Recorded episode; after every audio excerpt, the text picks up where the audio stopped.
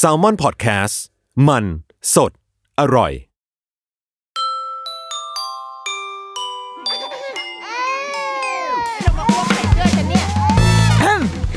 เดอะรุกี้มัมคุณแม่มือสมัครเลี้ยงกับนิดนก วัสดีค่ะเดอะรุกี้มัมคุณแม่มือสมัครเลี้ยงกับนิดนกนะคะ พบกันในวันจันทร์ต้นสัปดาห์ฟ้าใหม่ หลายท่านอาจจะกำลังขับรถนะคะ อยากทำเสียงอุ่นๆ แบบพี่อ้อยพี่ชอดบ้าง ขอเป็นเพื่อนทุกท่านในวันที่ทุกท่านกำลังขับรถ เช้านี้อาจจะมีฝนพรำบ้างนะคะ เป็นธรรมดาของชีวิตคนเราค่ะ พอแล้วค่ะ มามัดโหมดอะไรแบบนี้ วันนี้กลับมาที่โหมดคุณแม่ปรึกษาปัญหาแม่และเด็ก แม่และลูกเทคนิคการเลี้ยงลูกอะไรอย่างนี้ ซึ่งแบบหืมฉันมีเทคนิคเชียว เป็นคำถามที่ได้รับมาทาง inbox ค่ะว่า เอ๊ะ หรือไม่ inbox ไม่รู้อะเป็นหน้าเพจเลยมั้งจำไม่ได้ละแต่ว่าเป็นคุณแม่ท่านหนึ่งค่ะ บอกว่า อยากให้ช่วย แชร์วิธีการเลิกขวดนมให้หน่อย มาจนถึงจุดนี้คนที่ไม่ใช่พ่อแม่ก็อาจจะเริ่มแบบ อืมทำไมฉันจะต้องมาฟังอะไรแบบนี้ด้วยนะ เฮ้ยฟังเอาไว้วันหนึ่งเราอาจจะไปสู่จุดที่ถึงเราไม่มีลูกเราอาจจะต้องไปช่วยหลานลูกของพี่น้องของเราอะไรอย่างนี้เลิกขวดนมก็ได้นะคะ มันค่อนข้างจะเทคนิคมากแต่ว่าอยากจะ อธิบายแล้วว่าจริงๆคนอื่นฟังได้นะ เพราะว่าเราทุกคนก็เคยติดขวดนมกันใช่ไหมมาลองดูกันว่า คุณแม่เราเนี่ยตอนที่พยายามจะเลิกขวดนมให้เราอะ่ะ มันลำบากลำบนขนาดไหน ได้ค่ะ เมื่อถามมาแบบนี้ก็ยินดีจะช่วยแชร์นะคะ แต่ว่าอยู่ในวงเล็บที่ว่าไม่ได้เป็นแบบวิธีการที่ถูกต้องเนาะเราไม่รู้ว่ามันมีวิธีการที่ถูกต้องหรือเปล่านะแต่เข้าใจว่าไม่มี เข้าใจว่ามันก็จะเป็นวิธีการ กลางๆที่เอาไว้ให้แต่ละบ้านไปปรับใช้มากกว่า ซึ่งเราก็เป็นคนหนึ่งที่ที่ไปปรับจนมันเป็นสูตรของเราเองอะค่ะ เออ ดังนั้นเป็นทางเลือกเป็นแนวทางหนึ่งละกัน อาจจะไม่ใช่แบบเอาไปถือเป็นตำราเป็นไบเบิลอะไรแบบนี้เนาะมาวาดที่ขวดนมก่อน เอาแบบปูพื้นฐานสำหรับคนที่ อาจจะเป็นคุณแม่ท้องเนาะคุณแม่ที่ยังไม่คลอดลูกหรืออะไรก็ตามนะเรามาทำความเข้าใจ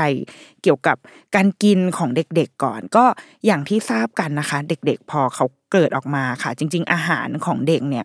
ศูนย์ถึงหนึ่งขวบเนี่ยอาหารหลักของเขาคือนม ซึ่ง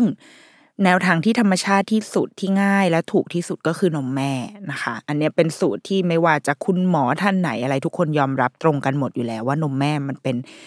นมที่เป็นอาหารที่ดีที่สุดของเด็กอยู่แล้ว ทีเนี้ยวิธีการที่เด็กจะกินนะคะ นมแม่เนี่ยโอเคเราพูดบนพื้นฐานนมแม่นะวิธีการที่เด็กจะกินแบบที่ธรรมชาติที่สุดเช่นกันก็คือการกินนมจากเต้า ก็คือการดูดจวบจวบจวบของแม่ อันนี้ก็คือกินนมแม่เลย กับสองก็คือกินนมแม่ผ่านขวดนม กับ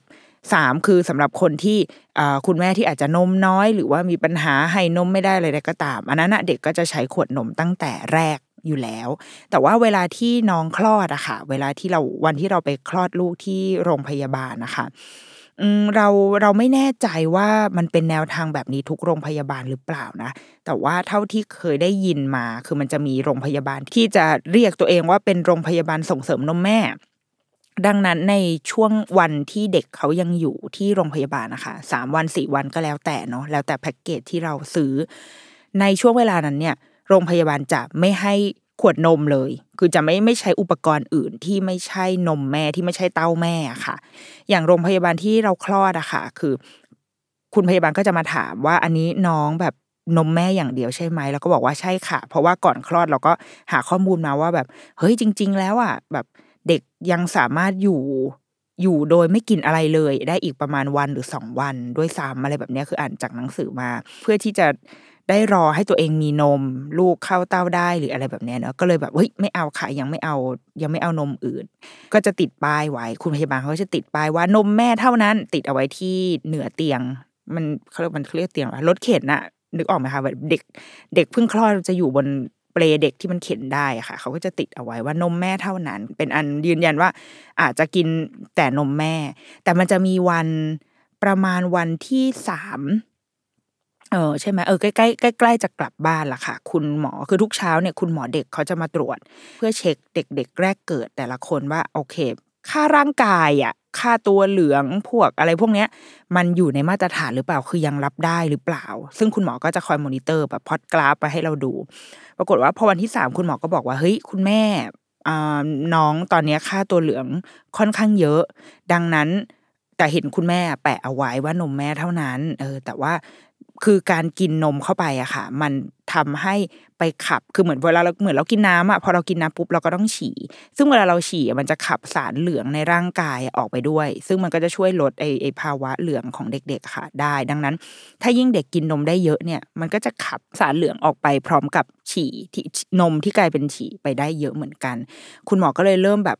เริ่มเป็นห่วงเล็กน้อยว่าถ้าน้องยังไม่ได้กินอะไรเลยแบบเนี้ย มันเหมือนมันร่างกายมันไม่รู้จะเอาระบายออกทางไหนอะเออแล้วในขณะที่นมคุณแม่ก็ยังปั๊มออกมาได้ไม่เยอะเพราะว่าลูกยังเข้าเต้าไม่เก่งเงี้ยคือกินนมแม่ได้ไม่เยอะพอค่ะ หมอคิดว่าอาจจะต้องนะ คุณแม่โอเคใช่ไหม เพราะว่าเห็นว่าติดป้ายว่าอยากให้เป็นนมแม่ ซึ่งแบบนาทีนั้นเราคือ ไม่อยากให้ลูกไปอยู่ในตู้เคลือบอะตู้เคลือบบอกว่า ตู้ฉายแสงใช่ไหมเด็กตัวเหลืองเขาจะโดนไปจับไปใส่ตู้ฉายแสงใช่ปะ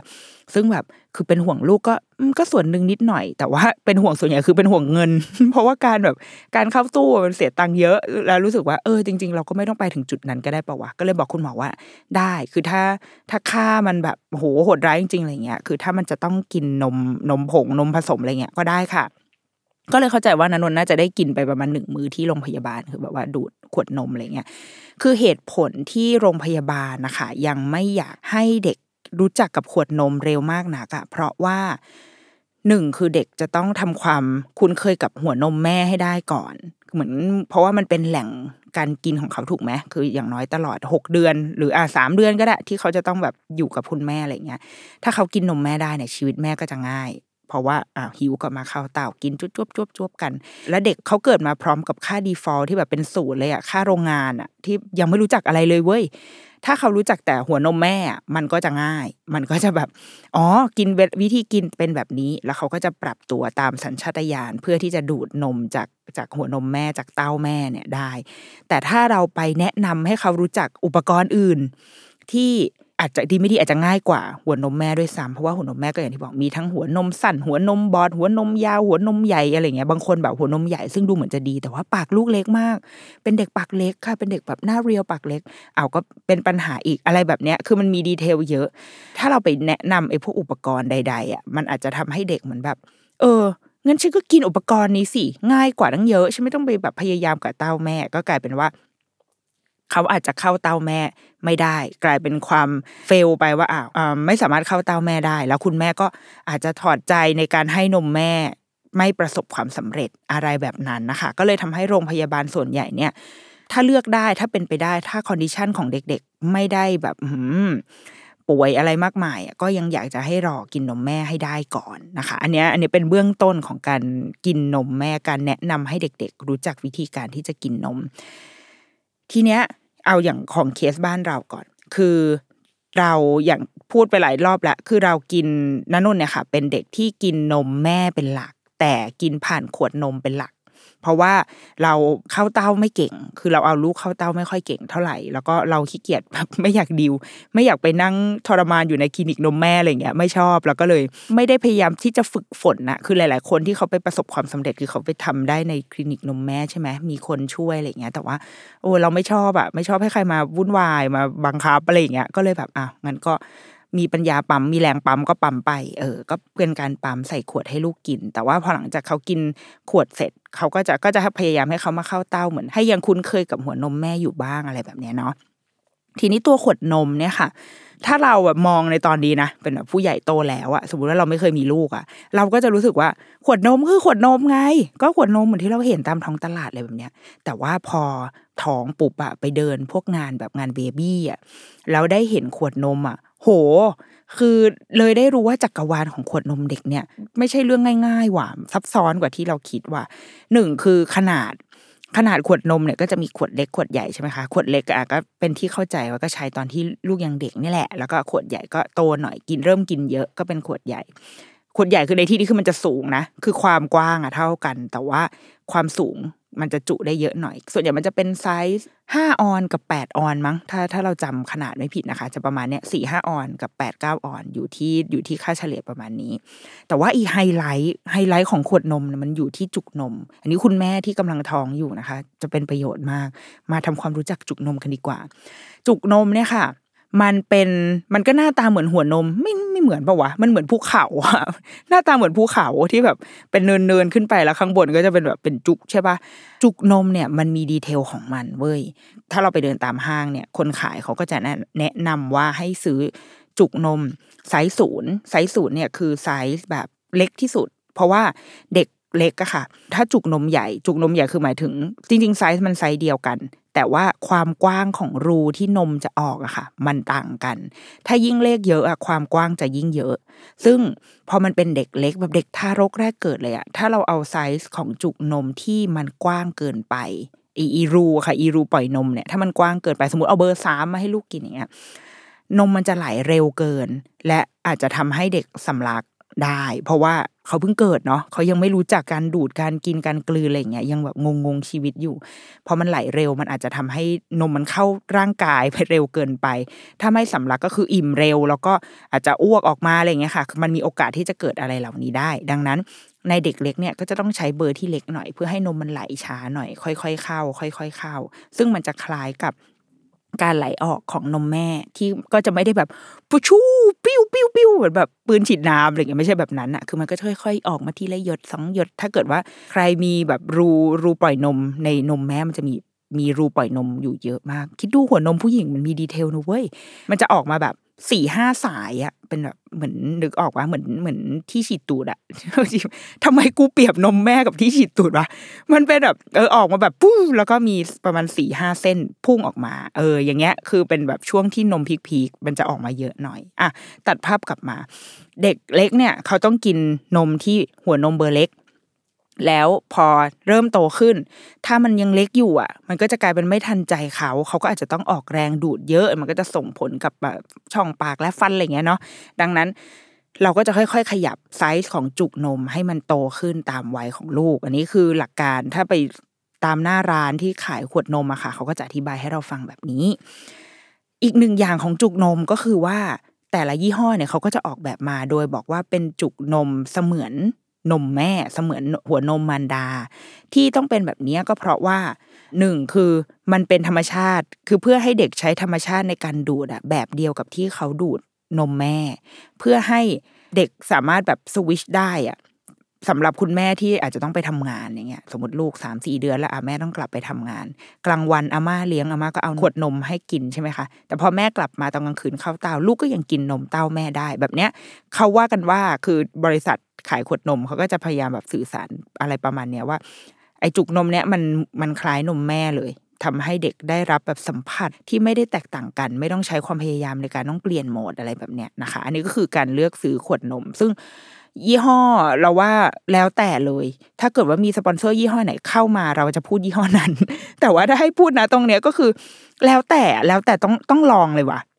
เพราะอย่างเราตอนช่วงลูกเล็ก ๆ ช่วงแรกเราก็ใช้ยี่ห้อหนึ่งเว้ยแล้วพอเขาโตมาอีกนิดหนึ่งประมาณสักสามสี่เดือนเราก็เปลี่ยน อืม ดังนั้นเราว่ามัน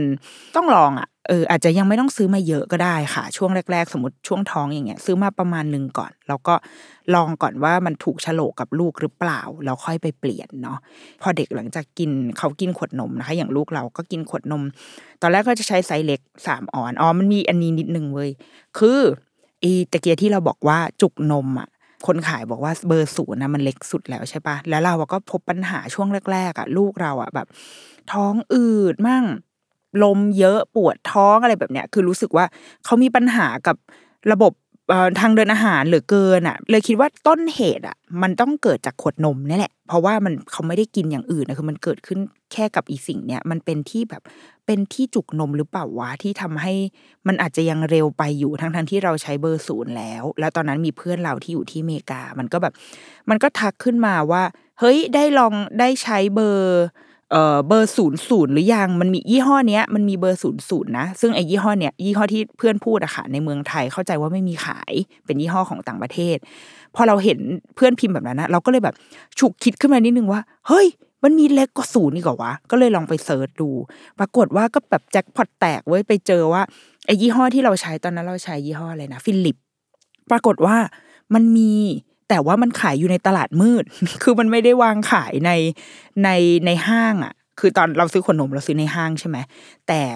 ไอจุกนมเนี้ย จุกนมเบอร์ศูนย์ศูนย์ที่เล็กกว่าเบอร์ศูนย์ปกติอะมันไม่ขายในห้าง เราไม่รู้ว่าตอนนี้ขายไปแล้วหรือยังนะคะ แต่ว่าณสามปีที่แล้วเนี่ย ไม่มีแต่มันขายอยู่ในตลาดมืด ตลาดมืดคือ Shopee มืดยังไงวะคือแสดงว่ามันคงเป็นของแบบ นำเข้ามั้งหรืออะไรก็ไม่รู้อะหรือทำไมเขาไม่ปล่อยไปขายในห้างก็ไม่แน่ใจเหมือนกัน ก็เลยสั่งไอ้เบอร์ศูนย์ศูนย์อะมาใช้แล้วปรากฏว่า หายเลย คือไออาการแบบลูกอ้วกแตกอะไรทั้งหลายแหละหลังกินนมเด็กจะชอบแบบ ชอบเราต้องมีจับเรออะไรอย่างงี้ใช่ไหมซึ่งเด็กบางคนอะจะจะอ้วกออกมา เออ ซึ่งเราก็จะเสียดายไงเพราะมันคือนมแม่ที่กลั่นออกมาจากเลือดของฉันเข้าใจไหมยะ แล้วแกมาอ้วกแตกออกมาแบบนี้ไม่ได้มันเสียดายนม ก็เลยเปลี่ยนเป็นจุกนมนี้ อาการทั้งหลายแหล่หายไปหมดเลย ดังนั้นอันนี้สำหรับคุณแม่ลูกเล็กอะค่ะ ลองไป search ดูนะเราว่ามันมันน่าจะยังมีอยู่เราเราไม่ได้แบบ search มานานแล้วอะเออ แต่ว่า ลองไปหาดูว่าไอ้จุกนมเบอร์เนี้ยค่ะ เบอร์ศูนย์ศูนย์เนี่ยมีไหม หรือว่าเซิร์ชอะไรก็ได้ให้มันเล็กที่สุดอะเพื่อให้ลูกเราอะกินนมได้อย่างช้าสุดเนาะอะอันเนี้ยพอลูกเริ่มกินนมติดละกินขวดนมได้ตามปกติ ตามเอาตามคำแนะนำของคุณหมอนะคะ การลูกตั้งแต่ศูนย์ถึงหกเดือนคือก่อนเขาจะกินข้าวอะค่ะ ถ้าตามคำแนะนำคุณหมอคือไม่ต้องกินน้ำดังนั้นเขาก็จะรู้จักแค่ขวดนม หรือไม่ก็เต้านมแม่นี่แหละ คือถ้าในกรณีที่ใครไม่ได้ให้ลูกกินขวดนมเนาะก็จะกินเต้าแม่ ทีเนี้ยในในเคสเราที่ลูกกินขวดนมมาโดยตลอด พอถึงวันหนึ่งเขาเริ่มกินอาหารอ่าตอนนี้น้ำจะต้องมา step อันเนี้ยค่ะมันมีคำแนะนำคือเราก็ตามแบบ อ่านแบบตำราเมืองนอกด้วยตามพวกไอจงไอจีแบบคนที่เขาทำเรื่องอาหารของเมืองนอกอะไรเงี้ย เราก็จะพบว่าเฮ้ยถ้าเป็นแบบเด็กฝรั่งอะ เวลาเขากินน้ำอะเขาจะกินผ่านแก้ว มันจะมีแก้วหัดดื่ม หรือไม่ก็เป็นแก้วหลอด เด็กอย่างของมันจะมียี่ห้อญี่ปุ่นที่เป็นแก้วหลอดสำหรับฝึกดูดอะไรแบบนี้ค่ะ ซึ่งมันจะเป็นหลอดแบบหลอดที่เรากินแล้วอะเป็นวิธีการดูดที่ไม่ใช่การเลียหัวนมอะแต่เป็นการดูดแบบดูดฟรุตเข้าไปเหมือนที่เราดูดน้ำชาไข่มุกกันทุกวันเนี่ยเนาะมันจะเริ่มเข้าสู่สเตจของการเรียนรู้ที่จะดูดหรือจิบได้แล้วเออดังนั้นพอหกเดือนปุ๊บอะเราก็เลยเริ่มให้ลูกเริ่มแนะนำให้เขาอะค่ะ รู้จักกับ ไอ้แก้วดูดทั้งหลายแหล่เนี่ยขวดดูดแก้วดูดหรือว่าแก้วจิบอะคือเริ่มเอาอุปกรณ์เหล่านี้เข้ามาให้เขาให้เขาใช้ เขายังไม่ get concept ของมันตั้งแต่ทีแรกหรอก แต่ว่าก็จะต้องเอามาวางไว้ให้เขาได้คุ้นเคย กับรูปแบบการกินในแบบใหม่ เพราะว่าหนึ่งฝึกคือพอเขาเริ่มกินอาหารนะคะ เขาก็จะเริ่มรู้แล้วว่าอ๋อมีการเคี้ยวคือเริ่มใช้ปากเก่งขึ้น ดังนั้นไอการการกินน้ำการกินของเหลวอะ เราก็เริ่มสอนเขาตั้งแต่ตอนเนี้ยได้ด้วยการแนะนำให้เขารู้จักอุปกรณ์ใหม่ ๆ ที่ไม่ใช่แค่ขวดนม คือเราเห็นบางบ้านจะให้กินน้ำผ่านขวดนมใช่ไหมซึ่งเราว่าเอาก็ได้มันก็ง่ายไง เพราะว่าเด็กชินแล้ว แต่ว่าเรารู้สึกว่าหกเดือนเป็นโอกาสที่ดีที่เราจะแนะนำให้เด็กรู้จักทางเลือกอื่น ๆ ในการกินของเหลว เออดังนั้นเริ่มใช้เนี่ยค่ะ ขวดขวดหลอดทั้งหลายได้ ซึ่งมีมีหลายยี่ห้อให้เลือกอยู่ในท้องตลาดเลย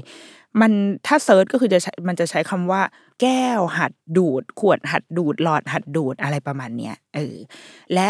ควบคู่ไปกับการแนะนำอุปกรณ์เหล่านี้ค่ะ ก็คือเราจะเริ่มใช้อุปกรณ์เสริมกับขวดนม คือจะจะเริ่มแนะนำให้เขารู้จักวิธีการจับขวดนมด้วย อันนี้น่าจะก่อนหกเดือนด้วยซ้ำมั้งเพราะว่ามันจะเป็นช่วงที่เขาเริ่มเริ่มใช้มือได้เก่งขึ้น คือปกติขวดนมเด็กมันก็จะเป็นขวด ปกติเหมือนที่เหมือนขวดเรากินน้ำอะเป็นกระบอกอาจจะมีโค้งเว้าอะไรนิดหน่อยใช่ไหมคะแต่ว่ามันจะมีขวดนมอีกประเภทหนึ่งที่มี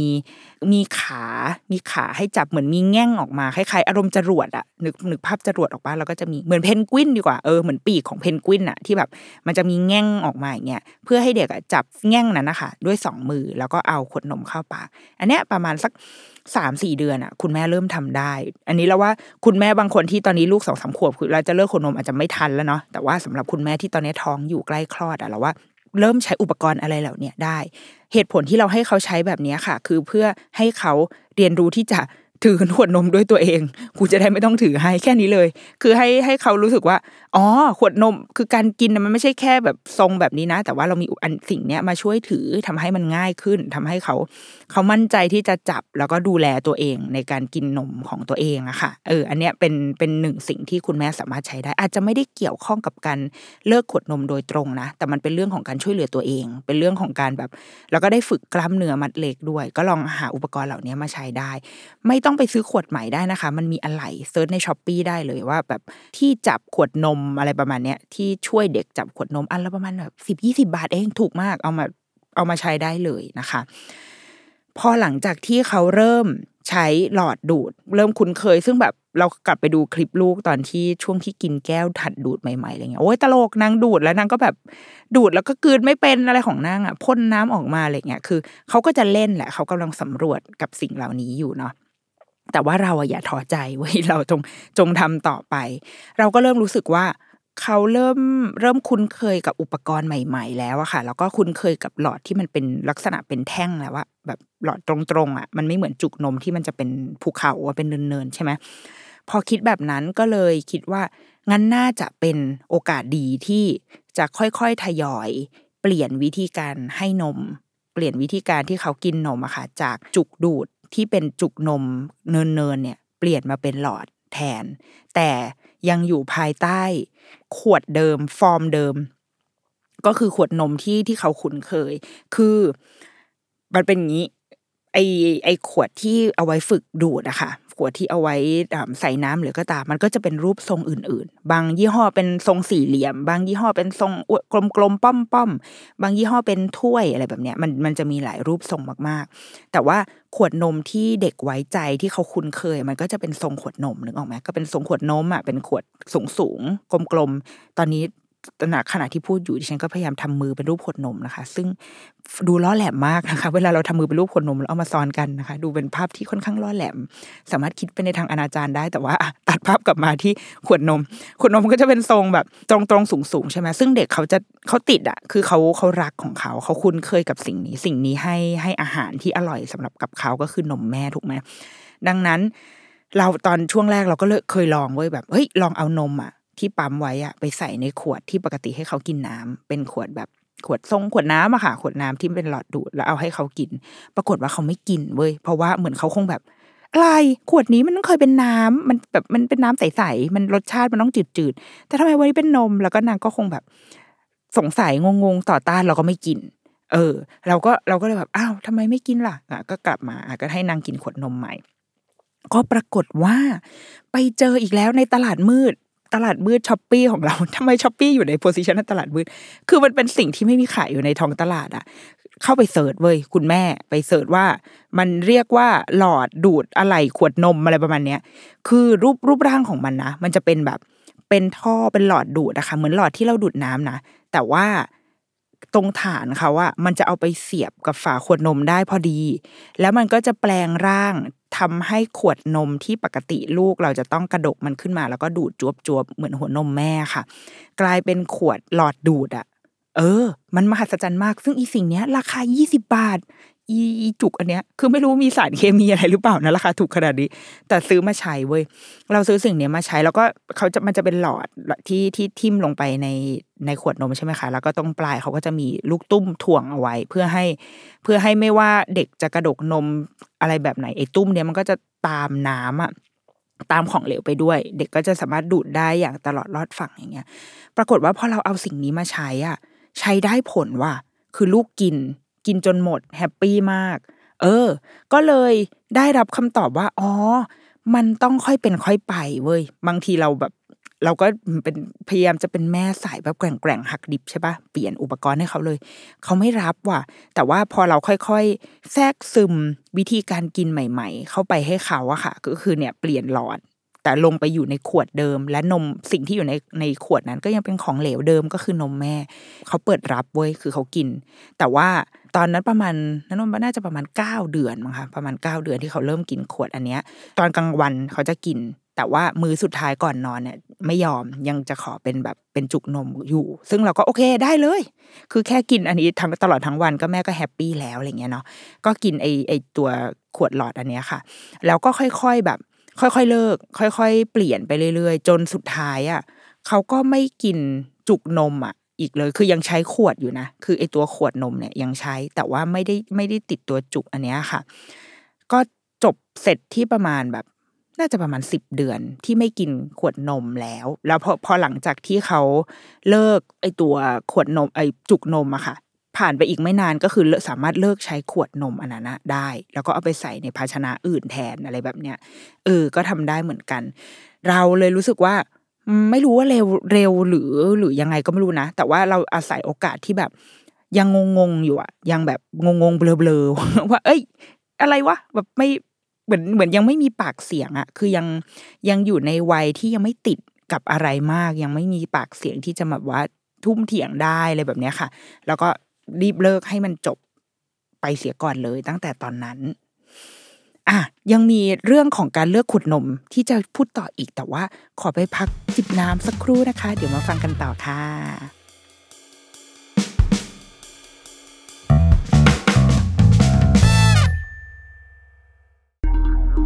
เพราะเทรนด์ไม่ใช่เรื่องของกระแส แต่เป็นทิศทางแห่งอนาคตที่ทุกคนต้องเรียนรู้ เปลี่ยนแปลง และปรับตัวเอง เพื่อให้เอื้อต่อการทำธุรกิจของคุณ The Future Sight รายการอัปเดตเทรนด์ใหม่ รู้ทันสัญญาณอันตราย พร้อมเล่ากรณีศึกษาสนุกๆที่จะช่วยให้ทุกท่านทันต่อทุกเทรนด์แบบไม่ตกยุคกับผม ดรไก่ผู้ช่วยศาสตราจารย์ ดรกุลเชษมงคล ฟังเทรนด์พร้อมกันทุกวันพฤหัสบดี ผ่าน s ซ l m o n Podcast ในทุกช่องทางครับ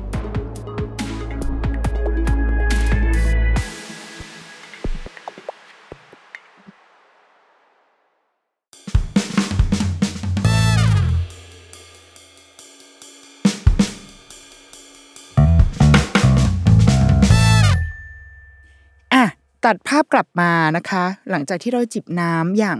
จุบจิบจุบจิบกันแล้วนะคะการเลือกขุดนมสำหรับเราในตอนนั้นนะที่เราตัดสินใจจะทำเพราะว่าหนึ่งคือได้อ่านพวกข้อแนะนำจากแบบคุณแม่รุ่นพี่จากคุณหมอใดๆก็ตามอะค่ะ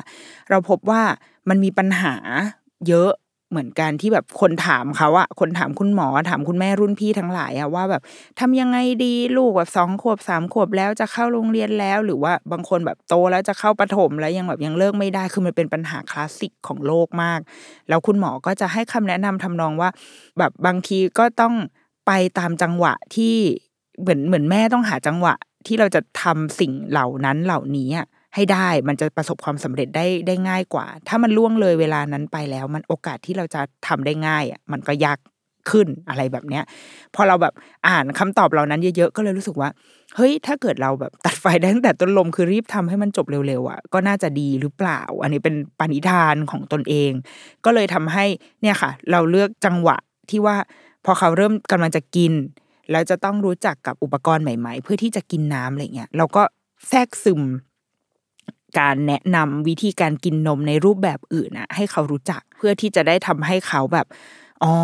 เออโลกนี้มันมีวิธีการอื่นเว้ย แล้วก็ค่อยๆเนียนเนียนเปลี่ยนไปอะวันนี้วันนี้เป็นอันนี้นะ โอ้ขดนมมันแบบแม่ไม่ได้ล้างอะไรเงี้ยก็แบบเปลี่ยนแทรกซึมไปแล้วสองคือ เขายังอยู่ในวัยที่ดัดง่ายอะหนึ่งคือยังไม่ค่อยมี เหตุผลอะไรเยอะเท่าไหร่อะคือยังไม่ค่อยมีจุดยืนอะคืออย่างสมมติวันเนี้ยณวันเนี้ยสามขวบอะแล้วไปบอกให้เขาเลิกอะไรบางอย่างอะ มันยากมากเลยนะ เพราะว่านางจะมีเหตุผลให้กับทุกสิ่งอะ แล้วก็มีจุดยืนให้กับทุกอย่างอะไรแบบเนี้ยเออ ดังนั้นเราว่าการเลิกเร็ว มันจะทำให้แม่ไม่เหนื่อย คือเหนื่อยแหละ เหนื่อยแต่ว่า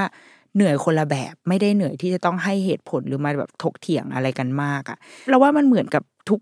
สิ่งที่เราจะต้องฝึกลูกเลยอะเหมือนเวลาฝึกนอนยาวที่ว่าถ้าเขาจะร้องเขาต้องร้องอะเพื่อให้วันหนึ่งเขาก็จะปรับตัวแล้วเขาก็จะยอมรับกับวิถีชีวิตใหม่อะไรแบบเนี้ยแล้วว่าเรื่องเรื่องการเลิกขวดนมก็เหมือนกัน คือ ถ้าจะต้องถ้าจะร้องถ้าจะต่อต้าน ก็ต้องยอมก็ต้องทน เพราะว่าไม่ร้องวันนี้เดี๋ยววันหน้าก็ต้องร้องอะ คือมันมันมีมันมีโอกาสที่จะเกิดขึ้นเหล่านี้อยู่เสมอสามคือได้รับคำแนะนำจากหมอฟัน คือเด็กสามารถไปหาหมอฟันได้ ตั้งแต่ฟันซี่แรกขึ้นจริง ๆ ถ้าไปถามหมอฟันนะหมอฟันจะบอกว่ายังไม่ต้องมีฟันก็มาก็ได้ คือเป็นการเหมือนพาแม่ไปหามากกว่า แต่ว่าคือให้ให้คุณแม่คุ้นเคยกับรูทีนที่ว่าเราต้องพาลูกไปหาหมอฟันนะ ถ้าถามหมอฟันอะหมอฟันก็จะบอกว่าพยายามเลิกนมมื้อดึกและเลิกขวดนมตั้งแต่หกเดือน อันนี้คือสิ่งที่แบบหมอฟันเราบอกเพราะว่าเราพาลูกไปตอนหกเดือนใช่ไหมคะ หมอฟันก็บอกว่าต้องเริ่มเลิกเลยนะคุณแม่ เราก็แบบหมอมามีลูกไหมคือหมอก็แหมเอาตำรามาคุยอะไรเงี้ย แต่ว่าในใจคิดว่าอ่ากูต้องเลิกแหละเพราะว่าหมอคือเด็กถ้าเกิดว่าดูดจุกนม หรือว่าติดจุกนมไปเรื่อยๆอะค่ะ เราเคยเห็นภาพ คือตอนนั้นเคยไปคุยกับคุณหมอฟัน แล้วหมอฟันเขาก็บรรยายเกี่ยวกับเรื่องฟันของเด็กโครงสร้างฟันอะไรเงี้ย แล้วถ้าเด็กติดจุกนมหรือว่าจุกหลอกเดี๋ยวบางคนจะจะอมจุกหลอกใช่ไหมคะที่มันแบบจะจุกไปเหมือนพวกตุ๊กตา เออ มันจะไปเปลี่ยนแบบโครงสร้างข้างในปากของคนเราอะได้ อันเนี้ยเท่าที่คุยกับหมอฟันคือเออเกิดขึ้นจริง ๆ คือเขามีเคสที่เหมือนเพดานปากมันจะแบบมันจะสูงกว่าเด็กปกติอะไรแบบเนี้ย แล้วก็รูปฟันมันจะแบบยื่นยื่นออกมา อะไรทำนองนี้นะ คือเราไม่ไม่แน่ใจความถูกต้องของข้อมูลนะคะ แต่ว่ามันมีผลจริง ๆ กับรูปปากเด็ก ซึ่งคุณหมอก็เลยบอกว่าถ้าเป็นไปได้คุณแม่ก็ควรจะเลิกไม่ได้ก็ไม่เป็นไร แต่ว่า aware ไว้ในใจก็ดีว่ามันถึงเวลาแล้วนะ มันถึงเวลาแล้วนะ อยู่ที่ว่าเราจะทำได้เมื่อไหร่อะไรแบบเนี้ย พอได้รับสัญญาณอะไรเหล่านี้มาตั้งแต่ช่วงลูกหกเดือนนะคะ ก็เลยคิดว่างั้นเราก็น่าจะต้องเริ่มวางแผนที่จะเลิกแล้วแหละ อีกไอสิ่งที่เราพูดไปเมื่อแบบช่วงที่แล้วอะเราว่าอุปกรณ์อะเป็นเรื่องสำคัญ การเป็นคุณแม่อุปกรณ์ ไม่ใช่เรื่องฟุ่มเฟือยเสมอไปนะ แต่เราว่าเด็กอะมันเลิกขวดนมมาเป็นร้อยปีแล้วแหละใช่ไหมคุณแม่ผ่านการความอะไรวะตบตีกับลูกเพื่อการเลิกขวดนมมามาเป็นร้อยปีอยู่แล้ว แต่ว่าโลกยุคเราเนี่ยเรามีตัวช่วยไง คือเรามีแบบเรามีแอปพลิเคชันสำหรับการช้อปปิ้ง แล้วก็มีคนคิดคนอุปกรณ์ที่จะช่วยให้เด็กๆค่อยๆ ปรับ พฤติกรรมของเขาปรับความเคยชินจากสิ่งหนึ่งสู่สิ่งหนึ่งอะมันมีอุปกรณ์ช่วยเหล่านี้อยู่อะเราก็ใช้มันให้เป็นประโยชน์ เรารู้สึกแบบนั้น แล้วมันไม่ได้ราคาแพงด้วย คือมันแบบสิบยี่สิบาท มันไม่ได้แพงเลย คือเราซื้อมาทีนึงก็แบบซื้อมาสิบอันไปเลยเผื่อขี้เกียจล้างอะไรแบบเนี้ยเออคือซื้อมาแล้วก็เออมันใช้ได้คือเราว่ามันก็เป็นเหมือนเป็นหลักการเปลี่ยนใจคนการเปลี่ยนพฤติกรรมพื้นฐานเลยอะว่า เราเปลี่ยนแบบหักดิบ มันก็จะได้ผลอีกแบบหนึ่งแต่ถ้าเราค่อยๆ เปลี่ยน ค่อย ๆ แบบ เอาอันนี้ออกไปทีละนิดทีละนิดทีละนิดทีละนิดเงี้ยเด็กเขาก็จะแฮปปี้กับการเปลี่ยนแปลงอันนี้มากกว่า ดังนั้นถ้าให้เราแนะนำอะค่ะก็คือ แนะนำอีอุปกรณ์ทั้งหลายเหล่านี้ถ้าเริ่มต้นคือเริ่มต้นจากที่ถืออีแง่งแง่งที่ถือค่ะ เดี๋ยวยังไง ถ้าวันที่ EP นี้ออกอะเดี๋ยวจะแชร์ภาพอุปกรณ์เหล่านี้ เอาไว้ให้ แต่ว่าไป search กันเองนะเดี๋ยวจะหาว่าฉันขายของอีก ไป search หาสิ่งเหล่านี้ในใน Shopee ในลาซาด้าอะไรกันเอาเองนะแล้วก็ไปซื้อเพราะว่าไม่มีส่วนได้ส่วนเสียอะไร แค่ว่า ไปค้นพบความยิ่งใหญ่ของสิ่งนี้มา แล้วก็อยากบอกต่อแค่นั้นเอง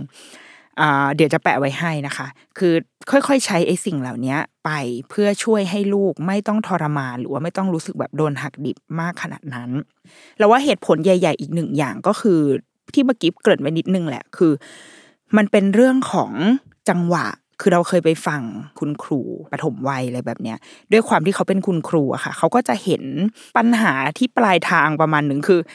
เด็กตั้งแต่แบบเตรียมอนุบาลคือเด็กที่อยู่ในโรงเรียนเขาว่าหรือว่าเด็กที่อยู่ในในวัยที่คุณครูเขาเห็นเนี่ยเขาก็จะพบว่า